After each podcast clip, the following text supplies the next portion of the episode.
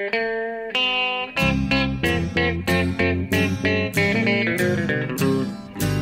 out there, we're on the air. It's hockey night tonight. Tension grows, the whistle blows, and the puck goes down the ice. The goalie jumps and the players bump, and the fans all go insane. Someone roars, Bobby scores at the good old hockey game. Oh, the good old hockey game is the best game you can name. Hallå, hallå, hallå, hallå, hallå, hallå, hallå, hallå, hallå, hallå.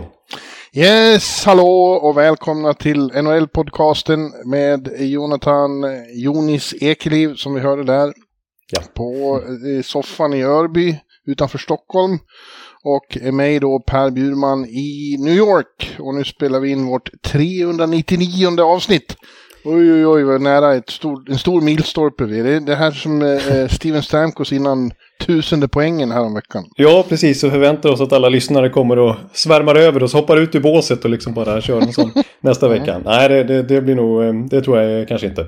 Men Ja. eh, det känns ju lite speciellt eh, att vi står inför en, en slags milstolpe i alla fall nästa vecka. Yes. Jaha, hur är det i Örby då? Jo då, nej, men det, är- det är bra. Det är jultider och utanför eh, podd, eh, den provisoriska poddstudion som har blivit eh, studio här under hösten så bakas det lite grann faktiskt. Det är julbak som pågår så det är, det är lite julstämning i Örby. Jaha. Här har vi Dimmiga dagar. Du, nej, den ska jag inte sjunga. Då slutar med att jag går upp på scenen och, pussas.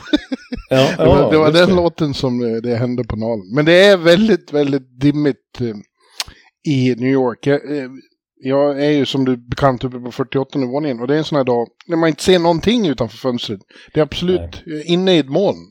Oj, oj, oj, det är så pass alltså. Ja, och det, men det- det, känns som eh, symboliskt. För nu, nu är vi verkligen inne i, eh, djupt inne i serielunken. Och eh, dagarna, ja det känns som jag sitter fast i ett, ekorrhjul. Att det går, dagarna går in i varandra lite grann här och man vet Ja, inte det är hockey är på kvällarna och så kan jag inte somna förrän sent och så sover jag bort halva dagarna och så blir det mörkt och så är det hockey och så... så bla, bla, bla. Ja, det är korresoffan och sen är det ner på garden och sen är det korresoffa och så är det morning det mest, och så är det... ja, men nu är det dessutom bara korre, så det har inte varit någon, det, är liksom en sekvens där det inte är någon match att gå på här heller, utan jag bara, jag bara jag måste komma ut Jonathan. Ja, det kanske är så faktiskt. Ut och kolla in skyltfönstren på Macy's eller någonting. Ja. Men du, ja, nu när, vi eh, har börjat så här, då, vi kan ta det på en gång och jag pratar om som jag vill prata om. Det för att Ja, det som, gör, det som då möjligen livar upp det här, eller gör det annorlunda, är ju att det är en sån jävla konstig säsong. ja. Jo, det, det känns det som att... Eh, vi, alltså, vi har ju myntat ut... Jag vet inte om det är vi, du har tagit det från någon annan som har sagt det någon gång. Men det här med att NHL är en drama queen. Att, Ja, att det, är liksom, det är alltid konstigt och vi, det är alltid konstiga ämnen vi kommer in på säsong efter säsong som inte har väntat oss att vi ska sitta och prata om. Och det, nu är det en massa sådana ämnen igen vi kan plocka upp och det som du, generella som du vill prata om nu, det är ju onekligen något sånt också. Ja, alltså, det, visst det är drama queen, men det brukar vara mycket runt omkring. Ja. Eh, är nu är det själva produkten som, som är väldigt underlig. Alltså, Vi har så mycket konstigt. Tappade ledningar är ju liksom signaturmelodin för den här hösten. Det har ju varit något enormt vanligt att stora ledningar inte betyder någonting. Man tappar dem.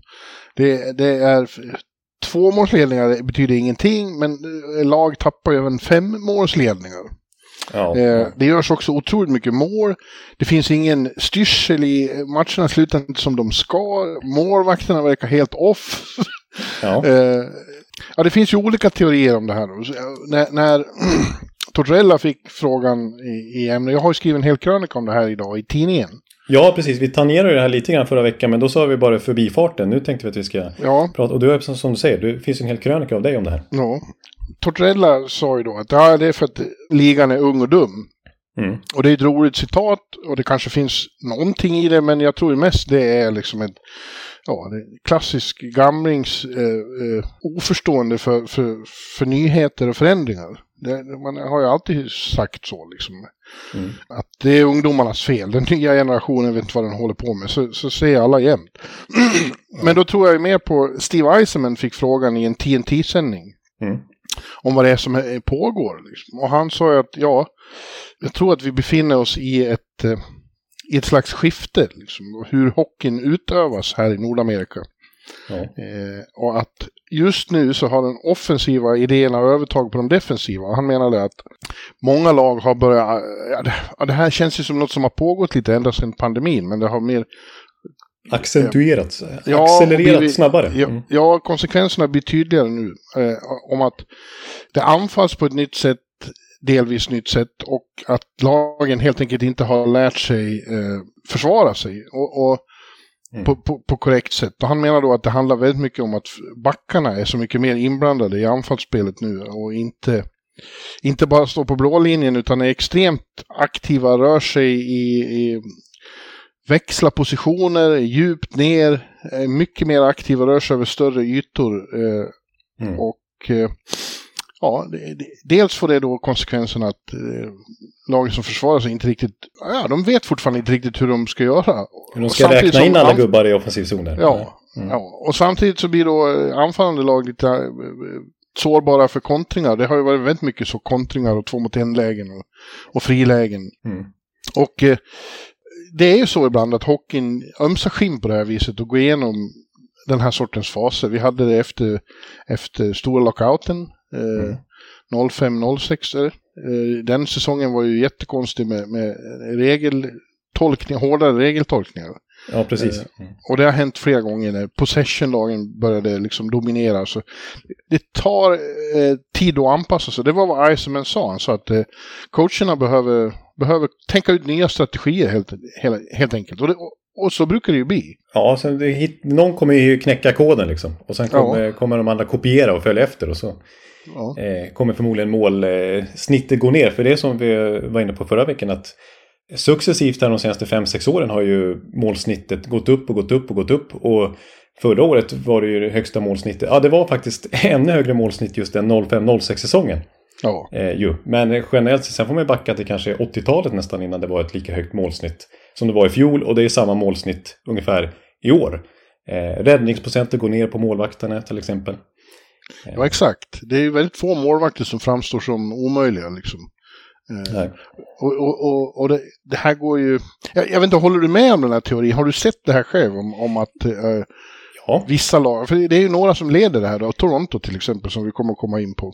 Är ju extremt bra på det här snabba, nya slags spelet. Ja, och jag tycker generellt sett, åtminstone i grundserien, även i slutspelet har vi sett liksom Tampa, Colorado förra året med liksom otroligt mycket skill som leder till att man vinner alltihopa. Men då har det också adderats en bra defensiv till det. Man kan inte bara vinna på skill. Men ser vi de senaste årens grundserie så tycker jag det har varit otroligt tydligt att offensiv har trumfat defensiv. Ja. Eh, alltså kolla på Florida förra året som ju var helt otroligt bra i grundserien. Bästa målsnittet under hela 2000-talet. Vi såg eh, Tampa 2019 när de, ja, innan det sket sig totalt i slutspelet mot Columbus då, men i den grundserien satte de ju tangerat segerrekord i hela NHL-historien. Och öste in mål, det var ju ett riktigt possession-lag som liksom kontrollerade matcherna fullständigt med sin speed och kreativitet. Eh, så ja, åtminstone i grundserien så har det varit otroligt tydligt att de mest offensivt skickliga lagen, de lyckas bäst. Ja, eh. men håller du också med om att, det, att, att, den här bilden att det liksom är ett, ett mer aktivt eh, anfallsspel, just det där att backarna är så extremt aktiva? Ja, precis. Och vi, det bara spottas ju fram liksom offensiva backar numera som inte är den här gamla 90-talsstereotypen av en back som är 1,95 och väger 100 kilo i skottstilen och skjuter slagskott från blå. Liksom, utan det är ju... Nej, det är inte många som står still på blå linjen överhuvudtaget. Nej, nej precis. Förr i tiden kunde en sån här Gill eh, skånka runt i NHL ja. i 20 säsonger typ. Ja. Men han skulle inte ha en chans att platsa idag. Eh, jag menar, Eric Goodbranson hade säkert varit en kanonback om han hade varit född 1969 istället. Eh, ja. Så att, eh, för nu är det ju sådana här Fox och McCarr och Dalin och Queen Hughes och uh, what not, Shane Gostisbehere, Torrey Krug, det är sådana där backar, liksom, Erik Karlsson. Oh. Eh, som, som dominerar i NHL. så att eh, jag håller verkligen med. Och jag, jag, tror också så här, om man ska ta ett ännu större perspektiv, så tror jag att skill verkligen premierats av den naturliga utvecklingen överhuvudtaget när liksom, spelarna liksom vuxit upp med mycket bättre, för varje år som går växer, växer de upp med bättre förutsättningar än vad man gjorde förr, förr om åren. Alltså, Till och med när jag växte upp på 90-talet så är det ju stor skillnad nu i liksom alla, och det hade väl visserligen jag på min tid också, men, men, men så här kompositklubbor, det är bättre skridskor, det är bättre isar, det, det, man, man växer upp med att kunna se alla NHL-matcher på tv, man kan se highlights. Ja, visst. Då har man bättre förebilder också. Ja. ja, precis, och sociala medier svämmas man över med, med NHL-klipp och highlights och grejer. Liksom det. Och mycket av det här handlar ju om eh, offensiva egenskaper som, som premieras. Alltså, har du bättre klubba så bättre is och allt möjligt så är det klart att det är lättare att hantera pucken. Ja, och liksom de här killarna de är ju uppväxta med, jag tror också det kanske spelar en lite grann, att de är uppväxta med butterfly-målvakter sedan de var 7-8 år gamla. Liksom. De har lärt sig, målvakterna spelar mycket mer på procent än vad de gjorde förr i tiden. Att man har lärt sig att knäcka den koden lite grann, vilka svagheter dagens målvakter har utifrån den ganska gemensamma spelstilen som finns. Mm. Eh, och att det kanske hjälpt till också i, i målskyttet. Ja, ja man, man, kan ju då invända att det, är inget, det borde inte vara något stort problem att det görs mycket mål, att vi borde bara vara glada över det. Men, och, och, och, och det stämmer ju delvis, men, men det, det sker så ofta så slumpmässigt och på så oordnat sätt just nu och det känns inte, det känns inte riktigt som det ska. Riktigt, man vill ha lite mer ordning på det här. Det är så många matcher som bara är eh, liksom vilda västern och, och, och lag som är, på grund av det här presterar mycket sämre än de borde och enskilda spelare som inte eh, som verkar inte ha anpassat sig till nya verkligheten. Det är jävligt underligt alltihop. Det var väl här i helgen som jag satt och kollade på eh, Dallas mot Minnesota där det stod 5-1. Satte ja. Minnesota in i tredje perioden och så blir det ändå förlängning i den matchen. Ja. Det ska ja, inte kunna hända. Och Minnesota som ju liksom har gjort sig kända som ett defensivt skickligt lag i dagens NHL. Men nej. Ja, och vad var det häromdagen med Vancouver och... Uh... Vancouver överlag liksom. De är väl ja. det tydligaste exemplet den här hösten. Ja, men vänta nu, det var ju uh, Canadiens. Ja, just det. Montreal hade ledning med 4-0 efter första, men det betyder ingenting. Nej. Snart hade, i tredje då så gick Vancouver om till 5-4, men Montreal kom tillbaka och vände till 6-5. och så fick de kvittera till 6-6 i slutet, Vancouver, och så avgjorde Elias på övertid. Och vi hade den där matchen i Los Angeles som var 9-8. Liksom. Vad fan är det? Vad är det för skit, höll jag på att säga. Nej, det är, det är otroligt underhållande, men, men det är ju... Ja, att det här ja. upprepas gång efter gång här mitt i lunken. Liksom. Det, det är ja, vi inte vana vid. Nej, det är vi inte. Och, och ja, så, som vi sa där. Eh, någon smart coach kommer ju att ja, ha koden som du säger. Och, och kommer komma på hur man ska göra med det här. Men jag, jag så tänk, sker det alltid. Ja, ja precis. precis. Och jag, men jag tycker att ett lag som Islanders är lite intressant att ta upp i det här fallet också. Den här i dagens hockey om man tänker den klassiska snuttefilten höll jag på att säga. Liksom, som antingen fryser man om fötterna eller så om huvudet typ. Att man inte går att täcka hela kroppen riktigt. För att med Barry Trotz-hockeyn så var de ju de lyckades ju stänga igen nästan alla motståndarlag. Och, och släppte mm. till otroligt få målchanser. Framförallt liksom runt nära kassen så var det otroligt svårt att komma. Alltså mitten av banan överlag stängde ju Islanders ner med Barry Trotz hockeyn. Men det å sin sida gjorde att de hade väldigt svårt att i offensiven och de förde ju verkligen inte matcherna och de, de gjorde väldigt få mål också. Men eh, med Lambert här så ville ju Lamoriello att det skulle vara lite lösare tyglar och släppa lite på de här trots-idéerna. Och nu gör de ju plötsligt mer mål. Jag menar Bar Barzal har ju frigjorts och gör ju mycket mer poäng nu än vad han gjorde under Barry Trots. Men de släpper ju till väldigt mycket mer. De är faktiskt, trots att de ligger på slutspel nu, Islanders, så är de det lag som släpper till näst flest antal skott från slottet i hela NHL. Det är bara. Anaheim som är värre. Och jag menar, vi som har vant oss vid att Islanders knappt släpper till någonting framför mål. Så det, mm. det är väldigt svårt att ha båda delarna. Ja, konsten att stänga ner matcher, den verkar ju ha bara evaporerat. det är ja. ingen som stänger ner matcher längre. Det brukar det vara så. Har man ledning med 3-0 då är det ju kört. Ja, ja nej, precis. Det, det där kunde ju i princip alla NHL-lag göra för tio år sedan åtminstone. Ja, fem år sedan. Ja. Och, och Islanders kunde så länge Barry var där. Ja. Ja. Ja. ja, jag tycker det, det, är liksom, det är ännu tydligare nu än tidigare. Så har det väl varit i alla tider att de mest skickliga lagen har ju vunnit till slut. Men det känns verkligen som att det är lite mer, det är lite mer score your way out of trouble. Ja. Eh, och, och, har du liksom som Colorado att du har en superback där bak som är svinsnabb och hänger med vem som helst. Och den liksom superstars forwards också. Då är du, då är du nästan oslagbar över, över tid i dagens NHL. Alltså du måste ha, du måste ha speed över hela banan. Liksom. Ja. Ett bra exempel på det är ju New Jersey Devils. Jag nämnde Toronto, men New Jersey Devils, ja, vi har pratat väldigt mycket om, om dem. Men nu är de ju serieledare i, i samma, ledet sammanlagda tabellen. Ja. Eh, och de är ju otroligt bra på det på den här moderna liksom, attackhockeyn med otroligt aktiva spelare överallt som är fruktansvärt snabba och, och, och det bara smäller. Eh, ja. The Brat Pack pratas det mycket om dem med Jesper och, och Bratt och Jack Hughes och Nico Hischier. Ja. Men de har ju väldigt bra på bredden också. Alltså jag, det har vi nämnt också att det går fort även i tredje och fjärde kedjan. Och eh, det är två svenskar som har gjort lite succé där. Eller succé, de har gjort det väldigt bra i alla fall. Eh, ja, utöver Bratt. Mm. Ja, det är en annan Jesper, det är Jesper Bokvist och det är Fabian Zetterlund. Och bara häromdagen så fick, eh, blev de inkallade till General Mansion Fitzgerald och upp, upplyste om att de kunde skaffa sig lägenheter i området nu. Det är dags att skaffa boende, vilket är det slutgiltiga beskedet om att man platsar på riktigt. Ja, precis. Jag tror till och med det var Lindy Ruff som kallade, kallade ja, in till sig efter någon match här och sa att eh, nu är det dags att lösa det där. Och, eh, och nu har Zetterlund eh, och Bokvist eh, hittat, hittat någonstans att bo faktiskt. Så det, det är ju ett, ja, och det var faktiskt så att i oktober, det var ingen av de här ordinarie. Nej, Utan det är de har bott på hotell sen dess. Ja, precis. Och jag menar, alltså Zetterlund, han fick ju först chansen när Palat gick sönder. För mm. Han skulle ju vara den stora, det stora offensiva nyförvärvet i New Jersey. Han går sönder. Eh, jag tror att det är den 25 oktober eller något sånt där som, som Zetterlund gör sin första match på grund av att Palat är skadad. Det var första matchen i den här 13 raka matcher långa segersviten.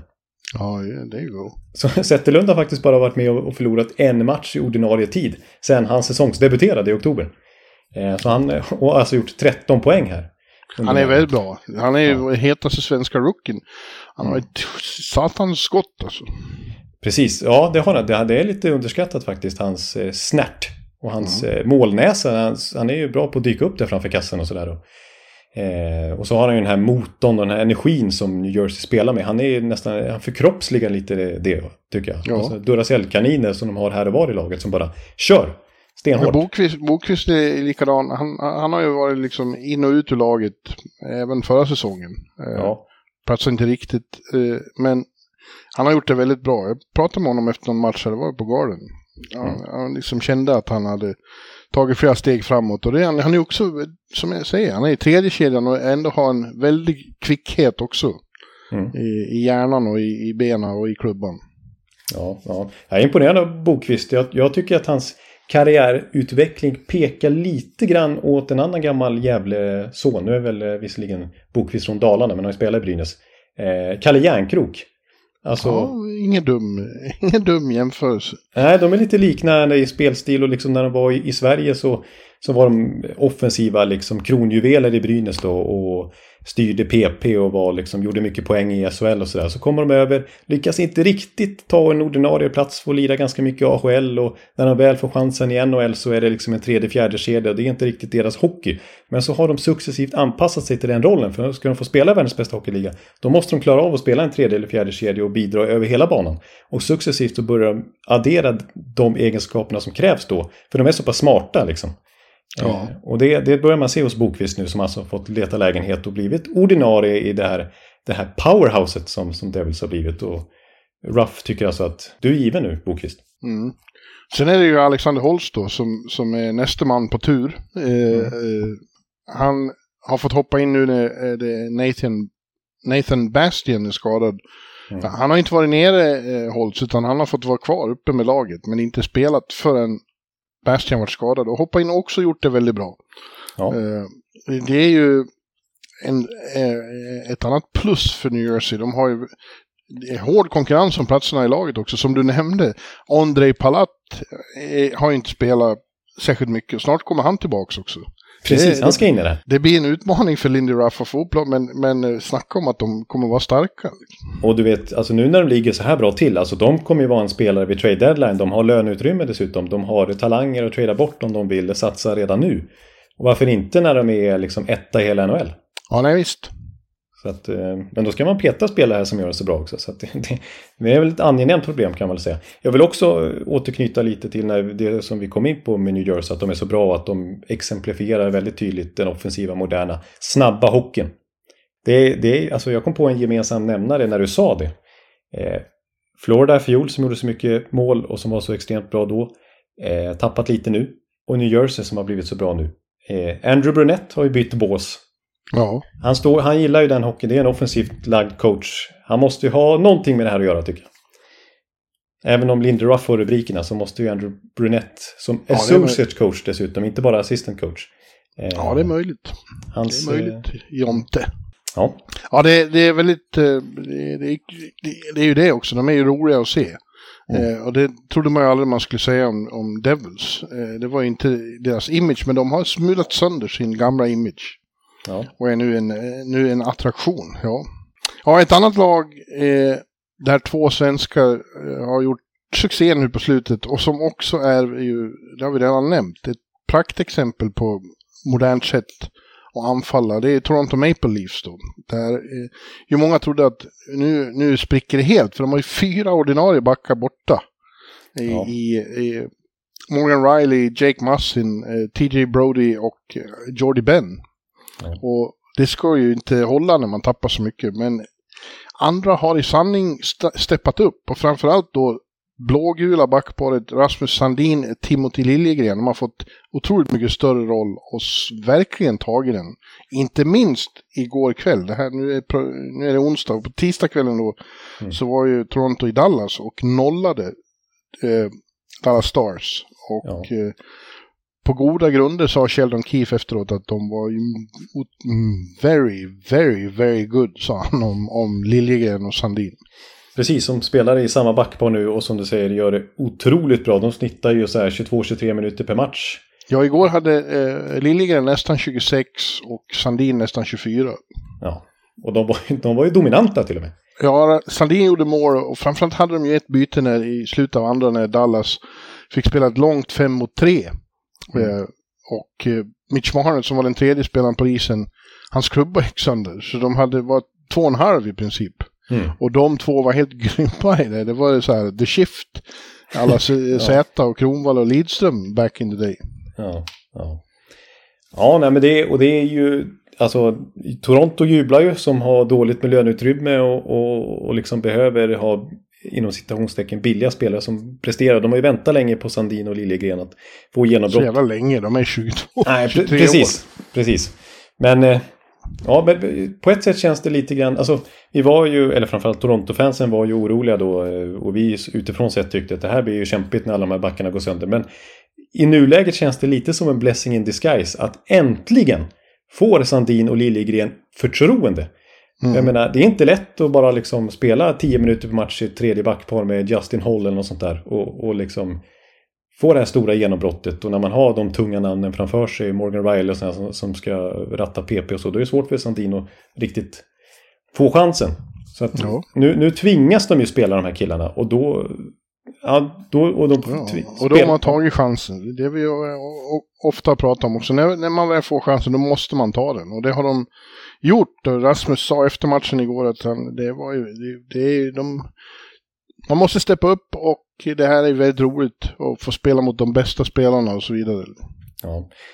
Alltså de senaste två veckorna sedan eh, Riley gick sönder, eh, då har ju konsekvent Sandino och Liljegren spelat ihop. Varit inne på sju mål framåt, ett bakåt. Ja, ja, ja. Grymt. Ja, och Sheldon Keefe var liksom, det lyste om han när han pratade om dem igår. Mycket kul. Och det här ska vi säga också, alltså vi, dels brukar vi prata om att det, det tar ett tag, speciellt för backar, att komma in i ligan, kanske speciellt för europeiska backar. Liksom det är en ny, ny kontinent, det är ny, eh, ny, ny kultur, allt det här utanför isen som är nytt och sen så är det mindre rink och allt det här och anpassa sig till det spelet. Och vi, vi har ju sett hur Dalin har fått kämpa lite i början av karriären innan han nu verkligen har exploderat. Det var ju samma sak för Hedman back in the days och för många backar egentligen. Eh, Det finns ju bara få undantag egentligen. Eh, för i grunden är ju Sandin och Liljegren otroligt stora talanger de med. Alltså det är två första rundare båda två. Eh, jag menar Liljegren SHL-debuterade som 16-åring. Sandin har varit, eh, vunnit pris som JVMs bästa back. Ja, men de har varit några år i Nordamerika nu. De har vuxit in- i den kostymen och så kommer den här öppningen. Och då, då tar de den, för det, det här är två otroligt skickliga backar. Så jag är inte förvånad att det, det liksom pekar mot att eh, nu är de bofastade. Yes. Ja, mycket kul. Ja, snacka om eh, extra resurs för Toronto också. Det här hade de nog inte räknat med ändå. Nej. Alltså redan nu liksom. Nej, jag tycker de eh, hör till, det är några få lag nu när vi närmar oss jul som jag tycker har brutit sig ur klungan och bildat ett elitskikt, den här grundserien. Mm. Och, och, det är de. Och det är Devils. Eh, och det är Boston. Mm. Och det är Vegas. Och det är, vad mer är det? Ja, Seattle faktiskt. Ja, jag skulle nog räkna in Carolina. Ja, fast de tycker jag, ja, de är ju bra på sitt, men eh, är svajar för mycket. Man, man fick stryk mot Anaheim igår. Vad är det för någonting? ja. Nej, men Nej, alltså... I så fall Dallas och Winnipeg går ju att räkna in där också. Ja. Däremot går det inte att räkna in Tampa just nu. Och inte Rangers, och inte Florida, och inte Calgary. Eh, Nej, det finns några eh, tilltänkta topplag som har det lite eh, svårt. Ja. Ja, jag satt och tittade en del på Tampa eh, mot Detroit igår. Ja. Detroit som nu är före både, båda Florida-lagen. Och de slog alltså Tampa. För Tampa sov sig igenom två perioder. Och sen började de spela i tredje. Och sköt 30 skott i tredje. Ja. Eh, men då var det så dags. Ja, det räckte ju inte hela vägen. Och Ville Husso stod ju på huvudet. Han var ju rena mm. lama Vasilevski i slutspel. Ja. Eh, i, men det ser, det ser, de ser sega ut tycker jag, Tampa emellanåt. Och det är liksom, ja, Stamkos är väldigt bra. Kutjov är väldigt bra. Han ju i toppen av poängligan. Mm. Ja, Point har väl börjat vakna nu, men eh, nej, Vasilevski är inte lika bra eh, som han brukar. Nej. Ja, Hedman är ju, gör ju inte poäng på samma sätt längre och Sergachev har börjat abonnera på första rollen i PP. Eh... Ja, men jag tror att Viktor är hämmad av en skada. Ja, det, det, tror jag också. Så jag tycker inte du ska säga inte längre. nej, nej, nej, nej, precis. Det, det, nej, men det, det, vet jag att han har haft den där skadan och att han förmodligen sliter lite med den. Men, eh, nej, jag, men jag, är inte så, jag som ser mycket Tampa, jag är inte speciellt orolig ändå. Faktiskt. Nej, du tror som alla andra. Tar de sig bara till slutspel så blir det som vanligt igen. Men det får vi alltid se. Men, men däremot Detroit tycker jag kan vara lite intressant att prata om. Alltså, eh, som ju in i december här alltså ligger trea i Atlantic-divisionen. Har lyckats spränga den där toppkvartetten. Före både Tampa och, och Florida alltså. Och ja. Annars har det ju alltid varit de två och Boston och Toronto. Eller inte alltid ska jag säga, men de senaste tre, fyra åren. Ja, det kändes ett tag som de höll på att låsa sig igen i tabellen. Att det var givet att det skulle bli eh, Toronto-Tampa i, i, i liksom första omgången. Ja, ja. Men, men Detroit är med och hugger där. Uh, ja, de gör det bra. Där har vi också en svensk rookie som inte platsade från början, men som nu börjar visa att han hör hemma där. Och det är Jonathan Berggren. Ja, precis. Han har åtta poäng på tolv matcher. Han styr in elegant ett mål där mot Tampa. Och... Ja, jag tror att de är väldigt nöjda med vad han har uträttat. Och där tycker jag, apropå att liksom ta chansen när man får den. Och liksom inte vara för rädd och liksom våga spela sitt spel. Det tycker jag var kul att se den här Tampa-matchen med, med Jonathan Berggren. Att han spelar PP, han, är det väl andra PP han lirar men han, han har eh, pucken där, slår en idiot, eller idiot, nu var jag hårt, men en, en, en dum passning helt enkelt som det blir en turnover på, lite farligt. Sen i, i, nästa anfall som när liksom Detroit ska bära upp pucken igen, då kan man ju... Då, då... på att säga att han slog en idiotpass. Du är hård. Ja, jag är hård. Jag är hård. Men då ska, då ska Berggren föra upp pucken igen och då kan man tänka sig att ah, han har det där i, i bakhuvudet liksom och nu tar han det säkra alternativet istället. Nej, han driver ju upp pucken som liksom på, helt på egen hand och in i zonen och skapar en jätte, jättechans för Detroit. Bara liksom nästa anfall då. Helt oberörd av att han Eh, gjorde Bosse. Han har liksom kvitterat kan man säga det bytet. Ja. Eh, så det, det, är kul att se hur orädd han är och hur han vågar ta för sig här tidigt, tidigt i NHL-karriären. Han har ju fullkomligt dominerat, skulle jag vilja säga, i AHL. Och visat att han är för bra för den ligan och att han är värd den här chansen i Detroit nu. Som han håller på att ta. Ja, ja mycket kul. Ja. ja. Men jag vill, jag vill, säga lite mer om Detroit och det, det, de har ju snott Tampas assisterande tränare Derek Lalonde. Och jag jag tyckte att det märktes i den här matchen mot Tampa, mot ett topplag inom, får vi ändå säga att Tampa betecknas som. Eh, att de har blivit mycket mer strukturerade, precis som Lalonde stod för i Tampa. Liksom att det, nu när Detroit ska ta nästa steg i sin, liksom att gasa sig ur den här rebuilden och bli ett lag att räkna med så, så märks det att de spelar mer som ett topplag och, och i, i den här, som du säger, det här nya NHL där det flänger hit och dit så, så ser man ändå vissa mönster i Detroits spel det var svårt för Tampa att borra sig igenom mittzonen. Och, mm. och kollar man rent underliggande siffror statistikmässigt då så förra året släppte de till flest skott från slottet av samtliga lag. Fler än Chicago, fler än Arizona, fler än what not liksom. Eh, men nu är de mitt i klungan där. De har ungefär samma statistik som Vegas och Toronto Rangers när det kommer till skott från slottet. Och ja, överhuvudtaget så är det liksom mer habilt ju. Och jag vet, jag vet att eh, Michael Rasmussen här för några matchen sa att hela inställningen har blivit liksom att när vi går ut till en match och när vi leder och så här så tänker vi att vi ska vinna. Att det, liksom, det börjar liksom sippra in en liten vinnarkultur i det omklädningsrummet. Att det är, en helt, det är ett mindset. Förut tänkte de att vi, vi kommer förlora. Vi kommer ju sjabbla till det här på något sätt. Vi är ju ett förlorargäng liksom. Men nu börjar de se sig själva som vinnare. Och förvänta sig att de ska vinna match efter match. Oavsett egentligen vilka de möter. Mm. Ja, de bytte ju jobb i, i, i somras. De är tydligen goda vänner då. Men Derek Lalonde som var assisterande blev huvudcoach i Detroit. Mm. Och eh, vad heter Jeff, eh, Jeff Blashill, mm. som var huvudcoach i Detroit, blev assisterande i Tampa. De tog varandras jobb helt enkelt. Och eh, ja, ja Lalonde kom ut med högre svansföring där. Det har varit, det har varit, just senaste dygnet har varit mycket sådana, helt slumpmässigt. Eh, Bruce Cassidy kom tillbaka till Boston med Vegas och vann. Paul. Maurice kom tillbaka till Winnipeg igår och fick stryk. Det var många sådana ja, comeback. Mycket liksom återseenden. Ja. ja underligt. Ja, vad har du mer på i, i Up Your Sleeve? Ja, men jag tyckte vi, vi kan ju redan nu nämna att vi ska komma in på awards igen. För det är ju ny månad. Så då är det dags ja. att kolla, göra en awards-koll. Men innan dess så tycker jag att vi måste prata om eh, skadekaoset. Verkligen. I mästarlaget. Ja, Colorado har, det, det ser ut som deras skadelista är... Ja, de har nästan fler bra spelare på skadelistan än i truppen just nu. Ja, det skulle jag nog faktiskt säga. Det är, och jag är lite orolig ändå för, för Colorado faktiskt. Eh, jag, ska inte liksom ropa hej på något sätt ändå naturligtvis. Men eh, det är... Ska du ropa hej? Du... Nej. Det, är så säger Tampa-fansen. ja, just det. Ja, nej, nej men... Eh, eh, men med tanke på vad som hände i Vegas i fjol. Mm. När liksom, får man tillräckligt många skador på bärande spelare då, då kan det bli kämpigt i längden. Och nu får vi se hur länge de är borta, men Nathan McKinnon är ju den senaste i raden här. Alla andra skogar var det hela säsongen, men de har mm. nu också McKinnon, eh, Nikushkin, Lekkonen, eh, Bowen Byram, mm. Josh Manson, Evan Rodriguez och Darren Helm. Ja, ja det, är ju, det är ju tunga spelare hela bunten. ja. det är ju super, alltså kolla deras topp 6 nu liksom. Det, ja. det är ju fem av sex spelare borta i deras ordinarie liksom, två första kedjor. Eh, nu ja, är, alltså, först, här... första kedjan är Alex Newhook, Mikko Rantanen och Charles Hudon. Ja, gamla Charles Udon, den här AHL-klassiker. AHL Riktig journeyman. Ja. ja, sen är Cogliano, Comfer, Logan O'Connor. Ja, nej, det är, det är ju ett väldigt, eh, inte namnkunnig. Sen, sen har de ju sina backar då. De har ju fortfarande McCarr, Taves och Gerard going. Men eh, ta bort någon av dem också så är det, så är det riktigt illa. Nej, men, alltså, ja, det är, men det är ju bara otur. Liksom. Alltså, när, när McKinnon gick sönder mot Philadelphia här, en match som de förlorade. Eh, då fick ju JT Comfer kastas in i första kedjan, spela över 25 minuter. Mm. Och jag menar, han som normalt sett är tredje center.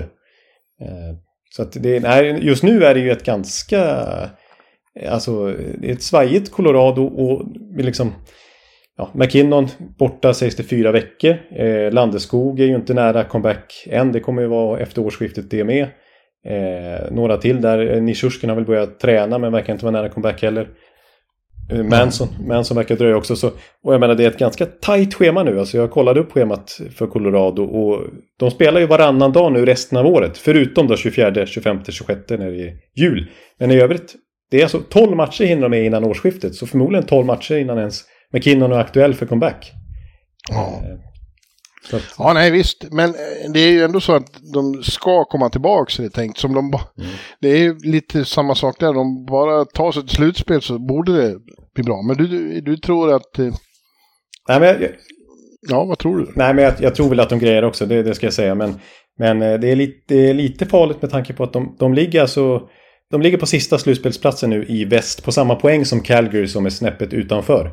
Sen har de ett eh, Nashville som är på gång och har tre raka segrar. Minnesota precis ovanför dem som har haft det svajigt. De har fyra raka segrar nu. St. Louis vill uppåt och sådär.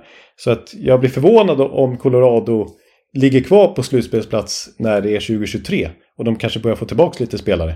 Eh, jag tror att de kommer ha en, en alltså, det är inget jätteglapp kanske, men det kommer vara en, en viss poängsubba de måste arbeta i kapp. Och det tror jag att de verkligen gör när de är liksom, till och med när Landeskog är tillbaka och så här. Men det får inte bli för stor den där luckan.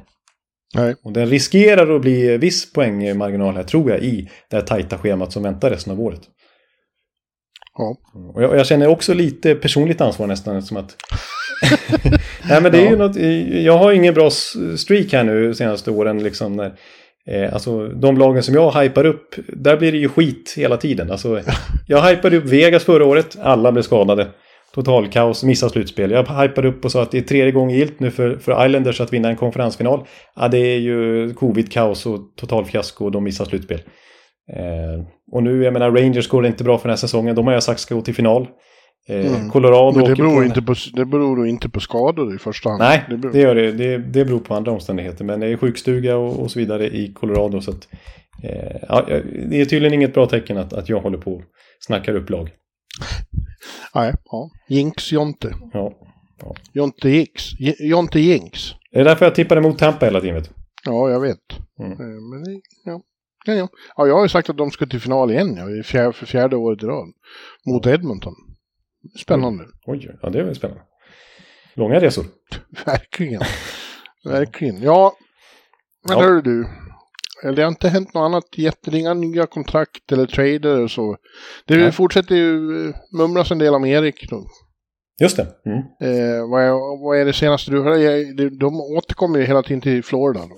Ja, nu har ju, alltså, när vi nämnde det första gången för några månader sedan i en podd här så, så var det bara spekulationer och lite Florida-fans som ville se en sån trade. Men nu har ju faktiskt eh, Elliot Friedman som ju ändå är väl eh, ledande insider ihop med LeBrun och Drager och några till kanske. Saravelli, din kompis. Ja, men eh, Elliot är nog mest aktiv. Ja, just det, nu. det skulle jag säga. Och han har ju varit inne på att, eh, att Florida är intresserade. Sen har han inte Ja. nämnt det här med Bobrovski som vi har varit inne på. Men eh, eh, det verkar som att det... Och jag menar, Erik höjer sitt marknadsvärde för varje match som går nästan här. Ja. Eh, att försöka få till en sån här otroligt svår trade med hans jättekontrakt som vi varit inne på så mycket. Men eh, det, kä- det känns som att det blir lite mer bass hela tiden. Här. Och när till och med Elliot Friedman är ute och, och säger saker så känns det lite mer greppbart. ja. Men sen ska det visa sig att Erik vill också. Ja, han, var ju, han uttalade sig här i, i eh, var det med Friedman eller vilka det nu var, eh, här i, dagarna också sa att eh, han fick frågor om det och han, han vill ju liksom inte säga att han vill bli tradad eller så. Han sa bara däremot att han vill vinna. Ja. Han vill spela ett lag som vinner och han sa väl också att eh, när jag var liten då grät jag efter varje förlust. Det gör han inte längre. Men eh, han, hans ambition med hockeyspelandet har alltid varit att det går ut på att vinna. Ja, jo, det, har han ju rätt i. Och Ja. ja, ja skulle ju hotta upp Florida enormt. Det skulle vara helt spännande. Alltså. Ja. Eh, Då, tror jag, då flyttar han ner till Florida. Oj då, det, det är synd bara att det är fel lag. Men, men eh, Ja, men jag åker emellan där. Heta derbyn. Erik mot Viktor. Oj, oj, oj, oj. Ja, I slutspel. Men alltså som Erik spelar just nu, alltså, då är han ju... Han är ju åter där bland NHLs absolut bästa backar. Vi ska prata Award som sagt och Norris, där är han ju onekligen aktuell. Så att, alltså, det är ett jättejobbigt kontrakt, men ser vi kortsiktigt så är ju Erik en jätteförstärkning Mm. för, för något lag som vill ta nästa steg och liksom, ja, verkligen utmana. Ja. Men det är svårt, det är så mycket parametrar och framförallt kontraktsstorleken där. Ja. Ja, och sen... äh, Ja visst, han vill vinna, men det är också... eh, Alla trivs enormt där i, Bay Area där han bor. Ja, jag tror inte han har det så det är jättejobbigt utanför rinken. Nej. Nej. Ja, men du, ska vi ge oss i kast med dessa awards då? Vi gör ju det en gång i månaden och du, du har ju mer så här över... Du ser det som hela säsongen och jag ser det som vad som har hänt senaste månaden. Ja, men det, på ett sätt är ju det lite kul då att, att vi har olika syn på det här. Men, men jag fortsätter ju i min stil och eh, har liksom eh, räknat ner även in oktober här, hela säsongen fram till nu. Vem som leder totala racet. Mm. Ja, ja det gör inte jag. Jag ser det som eh, den senaste månadens bästa. Och eh, ja, vi börjar med Hart då. Ja, Och det här är ju eh, hur man än ser det, både ur ditt och mitt perspektiv, så är det svårt att komma runt Conor McDavid. Han, eh, han är ju liksom Mr Hart. Men eh, de som har utmanat framförallt tycker jag är, är det lite intressantare då den här månaden. är Jason Robertson eh, och ja, framförallt Jason Robertson i Dallas. Mr Ja. Målsprutan. precis. Han som leder skytteligan. Ja. Eh, och skugg... Ja, Dreisaitl har väl gått förbi igen nu, men som är den som är närmast att skugga den där Edmonton-duon i toppen av poängligan. Ja. Och, och, han, jag tror han vann poängligan i november isolerat. Ja. Det är verkligen ja. nu sista veckorna som han har, eh, hans poängproduktion har accelererat eh, på McDavid-nivå liksom. Ja. Eh, och framförallt målskyttet då, så att han är verkligen med där ute. Men ja, om jag ser till hela säsongen så, så, så blir det ju McDavid. Eh, det är svårt att snacka bort 48 poäng på 26 matcher. Det är alltså ett tempo som skulle motsvara 151 poäng på en hel säsong. Ja. Det är ju så här Gretzky-siffror. Det är alltså 69 mål. Det kommer man ju inte göra. Men det är, det är vad han är on pace för just nu, Conor McDavid. Ja. Nej, ja, är, man kan säga vilka andra som har varit duktiga. Tage Thompson har varit bra och Kucherov som du säger har varit bra. Ja. Eh, och eh, Sidney Crosby har varit bra igen. Ja. Men, Sidney Crosby är faktiskt den som totalt sett över säsongen har flest even strength-poäng, alltså 5 mot 5 poäng. Tycker ja. jag är nämnvärt. Eh, att han är så otroligt bra. Det, och det är ju inte, det är ju kritiken mot McDavid framförallt den här säsongen. Att fem mot, hans 5 mot 5 siffror är ganska mediokra faktiskt. Det skapas ungefär lika många chanser mot som för när han är inne på isen. Hans liksom plus minus och sådär är ju så här, ah, han, det, det förväntas göra lika många mål åt andra hållet när han är inne på isen faktiskt. Men i powerplay så är han ju otrolig. Klart bäst i powerplay den här säsongen och, och Edmonton har ju 29 procent där. Och powerplay är ju en del av hockeyn också. Så det tycker jag inte man bara ska kasta bort och bara räkna 5 mot 5. Nej, verkligen inte. Nej. Men, men eh, han, han har väl hamnat lite där som många, alltså när han spelade slutspel i våras och framförallt i konferensfinalen eller de stora matcherna mot Calgary. Han var ju så extremt hungrig och eager. Han pressar sig till det allra yttersta då. Det är lite så här baksmälla nu att det kanske inte är lika lätt att engagera sig som det var då. Nej, men ändå. Det är... Vilken poäng man ja, ja, ja, verkligen. Ja, ska vi ta Norris eller Vessina sen då? Eh, jag, jag, jag, slänger in, eh, jag vill bara nämna en till Hart över hela säsongen. Som är faktiskt min tvåa här, före Jason Robertson. Eh, och han kommer vi komma in på, på Vessina så vi kan prata mer om honom då. Men då vill jag faktiskt säga Connor Hellebuck. Hellebucken. Ja. Hartmässig. Mm. Ja, ja, du tänker så ja. ja jag, jag, jag, har, jag tänker sällan på målvakter eller Hart. Men det har du ju rätt i. Han är ju huvudorsaken till att Winnipeg går så bra. Ja, precis. Ja, men jag, jag tar lite mer Hellebuck-snack när vi kommer till, eh, till Vessina. Ska, ja. vi göra det, ska vi göra det nu eller? Ja, förresten. Ja, jag, jag, jag, jag, jag, jag kom på, apropå Hart här så, så kände jag också att vi... Eh, för jag, jag kom på, jag har ju skrivit ner här en svensk i varje kategori också. Och här har jag satt Erik Karlsson. Och, ja, jag vet inte om, om det räcker. Det kommer inte räcka till Hart för hans del. För hur bra han än har varit så har det bara räckt till åtta segrar på 28 matcher. Ja, det är det också. Ja. Vi får se sen när han kommer till Florida. Precis, ja exakt. Om han tar dem till eh, en ny President's Trophy kanske han är hartmässig också. Ja. Men vi tar Vestina då. Och, och mm. där förstår man ju då att du tycker Hellebuck och, och, efter den här månaden så är det väl så. Men jag tycker att det finns... Eh, det mest anmärkningsvärda är väl att så många som... De tre som var nominerade i fjol för Vesina på riktigt, ingen av dem är i närheten nu. Alltså Sjistorkin, eh, Vasilevski eller, eller uh, Jussi Saros. Och inte den som var närmast efter dem heller, som var Jakob Markström. Nej, det var ju Markström och inte Vasilevski va, som var nominerad till och med. Eller var Vasilevski? Ja, så kanske det var. Ja. Jag tror det var, var det Saros, Markström och... Uh, och Sjistorkin förstås tror jag det var. Nej, ingen av de fyra oavsett är ju nomineringsmässig just nu. Det är ju anmärkningsvärt. Ja, vi pratade mycket om det i vår målvaktsspecial förra veckan. Men det, apropå det här med liksom dagens NHL och, och målvakterna, målvaktsspelet har generellt sett gått ner och det är väldigt svårt att förutse stabilt målvaktsspel. Ja. Visst, visst, det känns ju som att man kan räkna med att Vasilevski stänger igen när det är slutspel och det verkligen är de viktiga matcherna och så vidare. Och visst skulle man gärna ha en Jussi Saros i sitt, i sitt lag.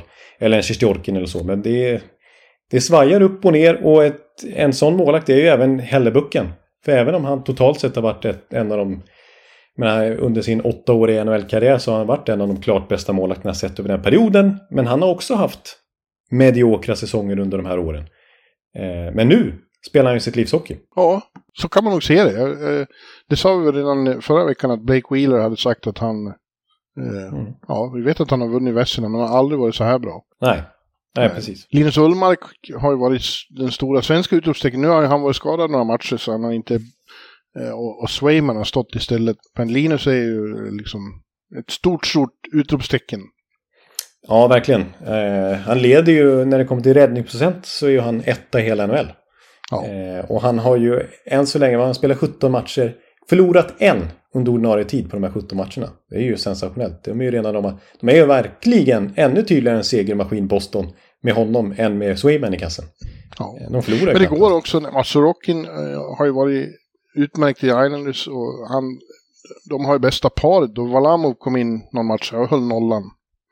Ja. Eh, de är grymma, men eh, måste faktiskt också nämna Vitek Vanecek i New Jersey. Ja. Eh, han var ju tänkt som liksom avlastning åt, åt Mackenzie Blackwood, men Mackenzie Blackwood är som vanligt skadad och i hans frånvaro har Vanecek varit suverän. Ja, ja det, det håller jag med om. Det är en jättepositiv eh, överraskning. Eh, Vanecek. Ja. Och, att han, och så måste jag faktiskt ja. nämna, nu när han har kommit tillbaka från skada, är faktiskt Matt Murray. Det eh, trodde vi inte. Nej, honom har vi ju snackat ner något oerhört här. Ja. Eh, men, eh, men sen han kom tillbaka nu så har han varit eh, riktigt bra. Dallas igår höll han nollan. Han hade ju också med det att göra. Ja. Men jag, jag viker mig inte för jag hävdar ju att det är i slutspel han alltid, alltid klappar igenom. Nej, alltså ska, ska han palla för trycket i Toronto, jag menar, och ta, vi, lyckas vinna en slutspelsrunda dem, åt dem för första gången på nästan 20 år, då, då får vi nog vika in, kasta in eh, kepsen eller vad säger man? Och, be om ja. ursäkt. Men eh, än så länge väntar vi lite grann. Men det är imponerande både Samsonov och Murray vad de har presterat i Toronto hittills. Det är inte mycket så, alltså just nu funkar ju allt tycker jag Toronto. Det är backsidan trots alla skador. Det är målvaktsspelet trots kritiken där. Nu har Austin Matthews börjat göra, börjat göra mål igen och Mitch Marner har gjort poäng i 20 raka matcher. Eh, de har förlorat en match under ordinarie tid sedan oktober. Eh, ja. Det, det, det, är väldigt flyt i, i Toronto. Men det jag vill säga mer om målvaktssidan här. Om man ska ställa Ullmark mot Hellebuck som jag håller etta och även Sorokin som jag tycker är närmast eh, Hellebucken. Jag tycker att det är Hellebuck, Sorken som du brukar säga istället för Storken i New Jersey så är det ju Sorken i... På Nej, Storken på Manhattan. På, ja, ja, förlåt. Usch. Storken på Manhattan och Sorken på Long Island. Eh, men så tycker jag Ullmark är trea då. Tittar man lite på liksom skotten de får emot sig och arbetsbördan de har. Jag menar då är det inte... Då är det mer imponerande med Hellebuck och Sorokin eftersom att Alltså i Ullmark, Bostons försvarsspel är ju otroligt bra. De förväntas släppa in minst mål i hela NHL. Så att ja, han, det säger han ju själv också. ja, han vägrar ju ta, på, ta sig, åt sig någon ära här. Utan han, ja. eh, och det är klart han har varit väldigt bra. Han ligger plus när det kommer till till exempel Go Save the Above Average. Han har förväntats släppa in mer mål än vad han har gjort. Eh, men som sagt, han spelar ändå i det lag som har förväntats släppa in allra minst antal mål. Medan New Jersey, eller nu är väldigt vad jag blandar ihop New Jersey och, och New York ja. och, och Islanders här. Men medan Islanders, som jag sa i början här, har förväntats släppa in näst flest mål i hela ligan och släpper till otroligt mycket skott från slottet och sådär. Inte fått ordning på, på defensiven under Lambert här när de ska bli mer offensiva. Men Sorokin har ju verkligen stängt igen. Han har ju, ligger ju väldigt bra till i goal saved by average till exempel och räddningsprocent och allting. Eh, men där tycker jag också att slänger de in Varlamov, det går ju nästan lika bra. De vinner ju lika många matcher även med honom, så det är ett otroligt starkt målvaktspar. Medan ja. Hellebuck så är det ännu tydligare liksom vilken skillnad det är. De få gånger de vågar slänga in Rittich, ja då går det inte bra. De tänker så här, Columbus hemma, ja men då kan vi väl låta Hellebucken vila. Nej, torsk. Liksom. Eh, medan med Hellebucken så är det ju han är otroligt bra. Räddningsprocenten, goal saver above average, är han etta i hela NHL. Han borde ha släppt in 17 mål fler än vad han har gjort. Och trots att Bonus har fått ordning lite grann på Winnipeg-defensiven där så har han faktiskt fått som enskild målvakt är han den som har fått näst flest skott mot sig från slottet av samtliga målvakter i hela NHL den här säsongen. Och ändå ligger han så bra till i alla de här kategorierna. Så att Hellebucken tycker jag är på en egen platå hittills under NHL-hösten. Ja, Ja, jag har inget att invända. Nej. jag, jag sitter stum av dina utläggningar. Du har ja. jobbat hårt med det här. Ja, jag ska, jag ska, jag ska ta en klunk vatten nu innan vi kommer in på nästa kategori. Du får, du får presentera vad vi ska gå in på nu. Ja, det blir Norris då. Eh, mm. Och där, ja, det, det är li, lite lika där att både, eh, båda perspektiven landar väl hos kung Karl i San Jose. Ja, jag sätter honom som etta. Jag vet att... Eh, men jag, nej, jag, tycker det, jag tycker det är häftigt hur bra Erik Karlsson är just nu och med tanke på den omgivning han har där i San Jose. Ja. ja. Jag tycker att närmast honom nu har han varit borta eh, ett antal matcher av personliga skäl. Man vet inte riktigt vad det är. Men Alex Pietrangelo eh, tycker jag har varit en, en klippa i Vegas eh, den här månaden. Eh, ja. Han är ju han är både fantastiskt bra både framåt och bakåt. Den, den är bjässe. Ja. Men Dalin har vi nämnt tidigare, han är också bra. Adam Fox. Eh, trots att Rangers är väldigt vingriga och ha, hade en hemsk vecka eh, innan de slog St. Louis eh, efter många om och men. Eh, mm. Och nu ute på sin svåraste, ja, kanske svåraste sekvensen på hela säsongen. De möter Vegas i, i, i Vegas ikväll, sen har de bortamatch mot Colorado och sen har de hemmamatch mot Devils och Toronto. Morsning, korsning. Ja, det är nu, nu får de bekänna färg, Rangers här. Ja. Eh, men, eh, ja, nej. Erik, Erik är ett unikum, som du säger. Han spelar i ett lag där nästan ingen annan är bra. Eh, Logan Couture är bra, men, men that's about it. Ja, jag, jag, jag gillar ju Timo Meyer. Där är vi lite oense. Du är inte lika förtjust i honom. Men... Nej, det kan man väl vara. Men han har ju inte varit så jättebra i år.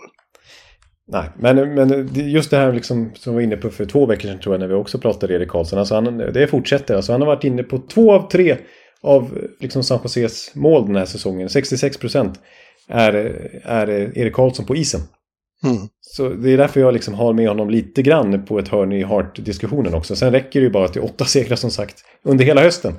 Och då är det svårt att vara Hart-mässig. Men han är, han är så otroligt överlägsen i det där laget. Eh, och leder alltså backarnas poängliga ganska klart före Dalin som är närmast eh, tvåa då.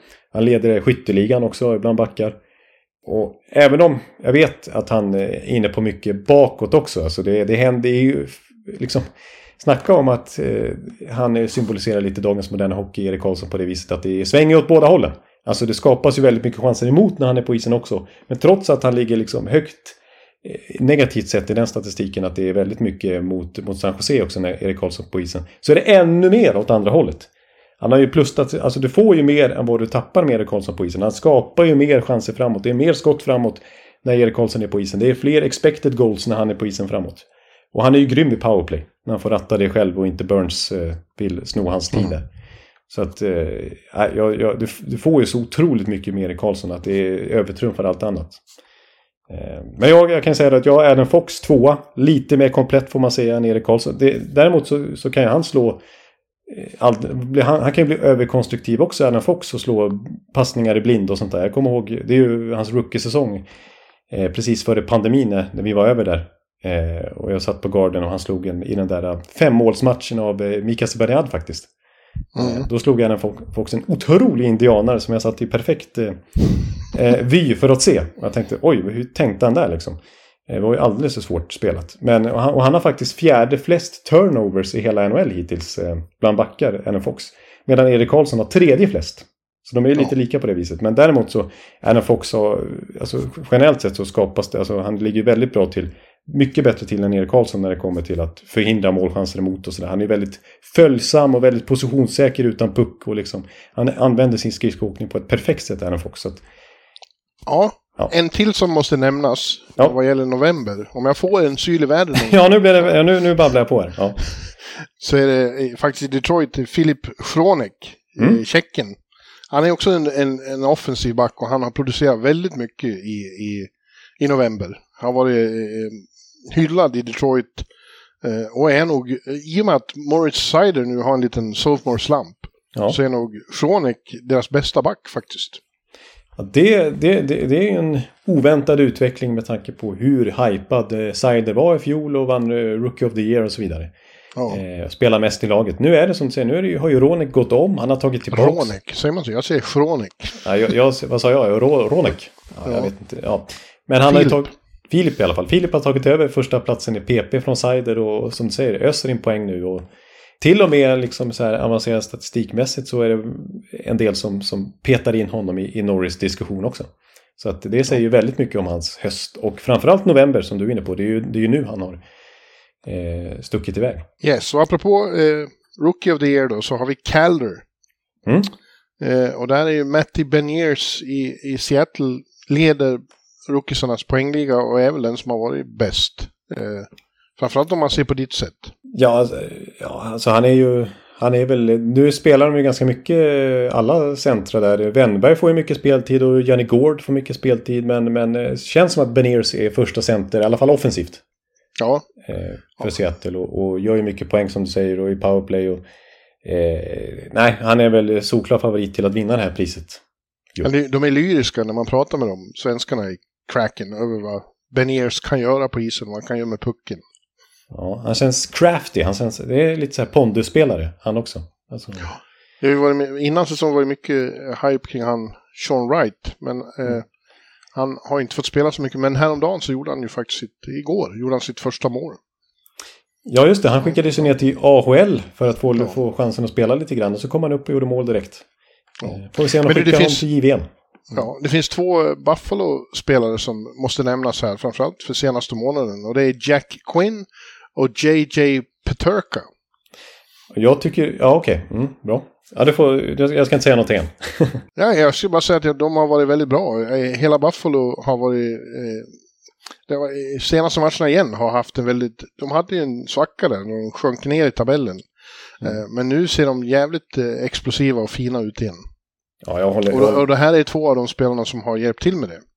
Absolut, jag håller med om det. Jag håller verkligen med om det. Det sa vi faktiskt i, i preview när vi pratade Buffalo att eh, de sitter på årets alltså, bästa rookies AHL förra året. Peturka, jag tror han vann, jag kanske blandar ihop det, men en vann skytteligan i alla fall. Och en vann poängligan bland rookies AHL förra året. Jack Quinn och, och JJ Peturka var ju ett riktigt radarpar där nere. Och nu visste man att de skulle få chansen i NHL och som du säger, båda två gör det väldigt bra. Men en rookie som du glömmer bort här som jag vill ha med bland topp tre totalt sett, det är Owen Power. Ja, jag har inte så mycket poäng för det är ju Dalin som Nej. spelar PP. Men 5 eh, mot 5, alltså han spelar, han spel, alltså det är ingen rookie på 12 år som har spelat mer än vad Owen Power gör den här säsongen. Han spelar mer än vad Moritz Seider gjorde i fjol, årets rookie förra säsongen. Ja, det visste jag faktiskt inte. Ja. Det var ju imponerande. Och så vill jag slänga in Logan Thompson som ju räknas som rookie såklart i, i Vegas. Ja, just det. Du och dina målvakter. Ja, men det är, det är ändå imponerande att liksom... Eh, även om Vegas funkar på många, så många sätt så, så trodde vi kanske att målvaktssidan skulle vara en, en akilleshäl när mm. Lener är borta. Men det har ju, Thompson har ju verkligen överträffat förväntningarna. Och det, jag tycker det är värt att upprepa det här som jag sa för några veckor sedan. Att han alltså för några år sedan, det är ju verkligen en late bloomer, odraftad och så vidare. Och han skulle sadla om till en managementroll, försöka bli utbilda sig inom den eh, sfären så att säga. Och han försökte bli Uber-chaufför men han hade för skruttig bil för att bli godkänd. Och nu är plötsligt en första keeper i Vegas. Jag vill komma tillbaka till Quinn och Peterka. Deras center är Dylan Cosen, så han uh, utsågs faktiskt till en av veckans stjärnor senaste veckan. Det säger en del uh, ja. om hur bra omgivning han har. Ja, ja kul. Många, många unga spelare i Buffalo som, som tagit nästa steg. Mm. Verkligen. Jag tror att de kan segla uppåt i tabellen igen och bli ett hot. Ja. ja. Det skulle vara kul. Ja, de. Du, eh, mm. ja, nu ska du säga något till. Nej, jag skulle bara du, har alltid något, du har alltid något mer. Du är jag har alltid något mer att säga. TV-deckaren Columbus. ja, precis. Nej, men alltså... Eh... Colombo heter han. ja, nej men jag, nej, jag skulle egentligen bara addera där att Buffalo är också precis som, som New Jersey. Nu är ju Buffalo ett av de mest sevärda lagen i ligan. De tittar ju väldigt Verkligen. gärna på en Buffalo-match. Ja, det är då sant. Ja. Verkligen. Ja, ja eh, men de har en bit upp. Det är ju det. De ja. har eh, åtta poäng upp till eh, strecket. Och då ska de klättra förbi Florida och Tampa och kanske Detroit. Ja, ja Tampa ligger ju på sista wildcard-platsen. Ja. De skulle få möta New Jersey nu om det var slutspel. Usch. Då går det undan. Men då är det Brunett igen vet du. Nu måste han knäcka Tampakonen vet du. Det har han nog eh, gjort under sommaren. Ja, det är möjligt. Vad har du mer då? Har du Selke också? Eh, ja, men jag har faktiskt eh, Selke och Jack Adams. Mm. Eh, och Selke behöver vi inte prata så mycket om för det är ju liksom, det borde de ju döpa om det där priset till Bergeron Trophy. Ja. Men, men jag skulle vilja säga att den som utmanar honom, eller åtminstone är tvåa, är Nico Hischier i, i New Jersey. Ja. Där har du en som verkligen har eh, blivit, i år blivit det alla hoppades att han skulle bli när han var draftetta. Han, är, han har verkligen fyllt ut kostymen. Mm. Mm, precis, och som en... Och han är ju lite lik Bergeron i spelstilen det här att han är otroligt positionssäker. Bra utan mm. puck också, stänger ner motståndarna. Det är väldigt... Alltså det är kul att titta på de mest effektiva kedjorna i NHL när det kommer till expected goals procent så att säga. Hur många, mycket liksom att, ja, en procentuellt hur många mål framåt man förväntas göra sett till bakåt. Och den bästa kedjan det är den som Bergeron leder. Med Marchand och DeBrusk den här säsongen, inte Pasternak. De är etta. Tvåa. Då skulle jag säga att det var Hischiers kedja, men de är trea faktiskt. Men, men tvåa är Malkins kedja faktiskt. Men trea är Nico Hischier. På 66% av målen väntas han göra framåt snarare än bakåt när han är inne på isen. Så det, det säger väldigt mycket om hur dels bra framåt men också bakåt hur svårt det är att producera mot, mot hans kedja. Mm. Så han är definitivt Selke-mässig. Ja, Jonathan. Ja. nu har vi eh, Jack Adams också då. Eh, ja. där, har jag, där har jag några favoriter just nu. Ja, men eh, ja, då vill jag höra vilka du tycker. Eh, ja, de, de, två som jag tycker är mest förtjust i just nu. Ja. Är Sheldon Keefe och Derek Lalonde. Jaha, ja. Mm. Ja, Sheldon Keefe har jag verkligen, eller kanske var för att jag var i Toronto och fick så bra intryck av honom under Börje Salming-ceremonierna. Att han slängde in bara svenska på isen. Men han är ju, eh, han är ju en hockeyhjärna, väldigt smart, men han är också en väldigt sympatisk person. Jag förstår att spelarna där verkligen vill spela för honom. Han, han lever i en jävla tryckpress där. De är ju galna i Toronto, framförallt media. Liksom. Ja. Och han hanterar det så bra, är alltid så lugn och så fin och får det här laget att prestera. Jag, jag, är, jag är imponerad. Ja, och nu är det liksom... Nu har ju visserligen Sandin och Liljegren verkligen tagit chansen här, men, men sett till alla skador och eh, man tycker att den här målvaktssituationen känns svajig i alla fall inför säsongen och trots det spelar så bra. Det har ju väldigt mycket att göra också med Sheldon Keefes system.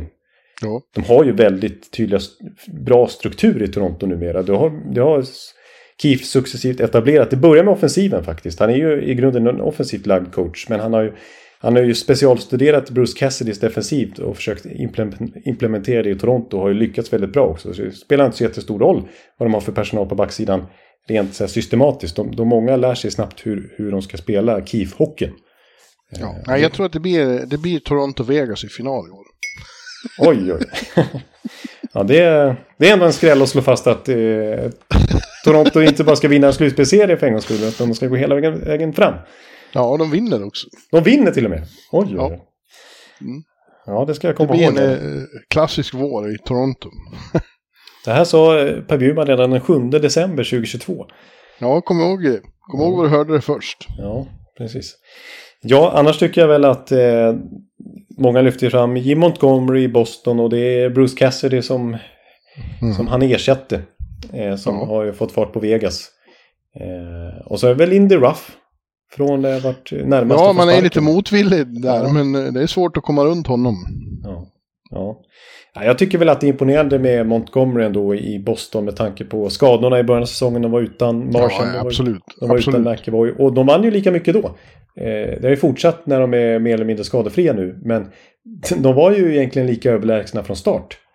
Så att, eh, och all, där har ju också alla spelare pratat om hur, oj vad lätt det är att ta till sig hans direktiv och vi vet exakt vart vi har varandra på isen och sånt där. Och det har ju väldigt mycket att göra med Montgomerys eh, spelsystem att göra.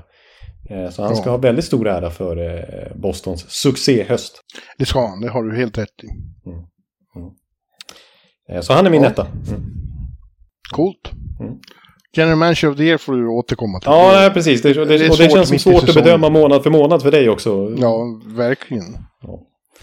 ja. Och, King, och King Clancy väntar vi med också. Ja, jo, det vet jag inte ens om vi någonsin kommer in på. Men, ja. men jag tycker du och jag ska ha Masterton för att vi eh, nu har nått 400. Ja, faktiskt. För uh, idoget arbete. ja, ja, precis. Ja. Ja, nej, nästa vecka är det dags. Ja, då tar vi fram champagnen och firar 400 och ser fram emot en eh, liten Ekelivsång tror jag. Ja, jag har ju... Jag vet inte om det här är uppskattat eller inte, eller inte men, men det kallas ju kanske mest av mig själv för Örbis Frank Sinatra. Och ja. då har jag mycket att leva upp till vet du. Så att, jag har sjungit både i avsnitt 200 och avsnitt 300 så jag måste ju fortsätta med detta i, även i avsnitt 400. Så jag har börjat snickra på en, på en liten eh, insats. Mm. Vi ser fram emot det Jonte. Ja, ja, jag hoppas det. Eh, att jag ska klara av det.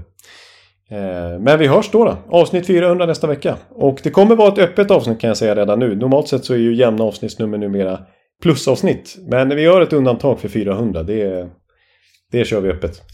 Yes. och firar tillsammans. Ja, precis. Ja. Ja, men då, då hörs vi då. Och Ja. ha en bra NHL-vecka sen dess. Nu ska jag göra mig redo för det är ny kväll ikväll då. Jag kanske hinner ut en sväng på en lunch, men eh, sen ska vi se fina matcher. Eh, vad har vi? Vi har... Eh, ja, Onsdagar brukar ju vara lite lugnare. ja, men vi har Colorado och Boston i Denver. Den är bra. Och vi har eh, Vegas Rangers och Sharks Canucks. Det är ändå rätt fina matcher. Ja, jo men det är, det är, en, det är en Jag spännande... tror till och med att jag en gång ska vänta med att börja blogga till klockan nio. Jag kan ta det lite lugnt. Ja, okej. Och, Mm. och jag tycker nog du gör rätt i att ge dig ut i dimman och, och lämna holken för en stund och käka lunch ute. Ja, så inte få lappsjuka här. Nej, det tror jag är bra. Så, blir det, så är du eh, tillbaka eh, mentalt här eh, när det är dags för bloggande. Yes. Ja, men då säger vi så.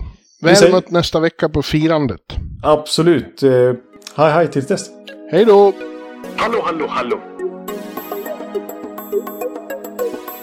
Hallå, hallå, hallå. Alex Chiazot, Joe Luis Arena och Esposito. Esposito. Uttalsproblem, men vi tjötar ändå.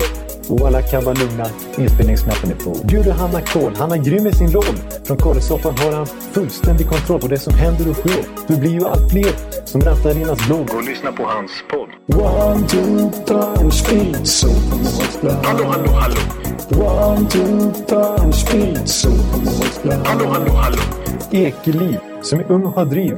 Verkar stor och stark och känns allmänt massiv. Han hejar på Tampa och älskar Hedman. Sjunger som Sinatra. Ja, och där ser man. Nu är det dags för refräng.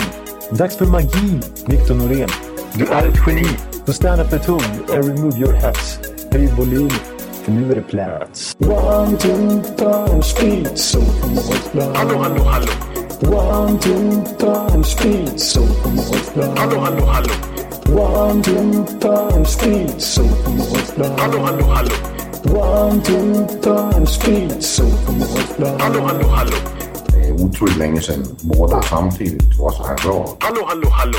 Det er utroligt længe siden der samtidig også har råd.